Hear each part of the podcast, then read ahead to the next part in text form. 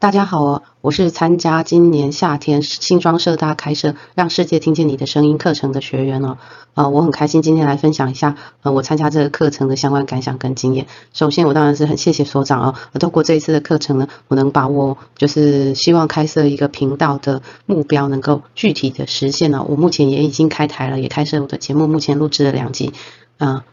透过这个每一周就是。跟着所长的课程的方式呢，我很顺利的开台了这样子。那我觉得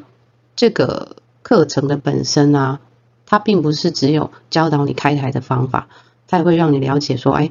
你当初是为什么会开台？你要记得你的初衷，然后他会告诉你你的对象是谁，然后嗯，甚至是让你。不是只有开台成功，而是你要能够持续的更新，长久的开台。不是只有录一集两集，而是录十集、二十集、三十集的时候，你要怎么样啊？让你的材料来源啊，要保证你的材料来源啊，透过什么样的方式啊，有可能长久的经营下去啊？甚至还有其他相关自媒体的这个行销怎么来搭配 Podcast？然后如果更强大的话，进一步的话，你怎么做异业的结盟啊？怎么做商业商业机制的运转？在这个。六堂课里头，其实啊，我们的所长都非常无私的呃分享了这个部分哦。那我说明一下我的状况，其实当初就是呃，我有一个想要录制的呃，就是我有想要进行的内容是跟我的阿嬷有关系的哦。那我其实之前就已经准备了一些材料，但是一直都不知道要怎么样开始哦。就是像很多人一样，就觉得诶 Podcast 好像是一个呃可以。可以进行的项目哦，就是可以把我们的生活记录下来的一种方法。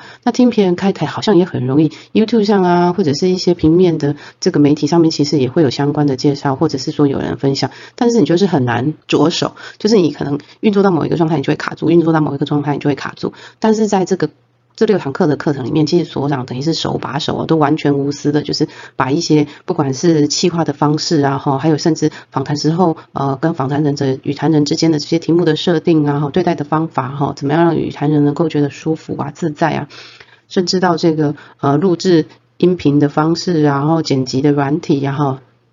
他都非常详细的解说，然后课程呢。虽然我刚开始看的时候觉得课程有一点时间有一点长哦，是两个小时就五十分钟，可是我发现上了第一堂课之后，发现哇，这时间过得好快啊，我都没有感觉就已经要下课了，因为这过程中间还会有一些学员的互动，或者是嗯，实际上在课程上就让你思考到你到底想要进行什么样的东西。那这个东西其实我觉得所有东西在脑海里面的时候，你都只是想，当你一旦被要求要表达出来或是写下来的时候，它才会具体化。我觉得这个就是学员之间的互动，这个活动对我来讲也是很重要，把自己的想把。具体化的一个过程，那我真的是很呃，就是说很开心，然后也觉得很幸运，可以有机会遇上像所长这样子的一个课程哈，然后也终于让我可以开台成功，在这中间也认识了很多其他的学伴，我觉得每一个学伴都很厉害哦，就是。就是在自己的想法上面啊，自己想要开设的频道上面啊，或呃都是有很有想法的人这样子，那他们也都很有行动力。虽然有的人到目前不一定有开台成功，可是到目前为止都是有很完整的计划在进行中了。那我觉得这个透过这种就是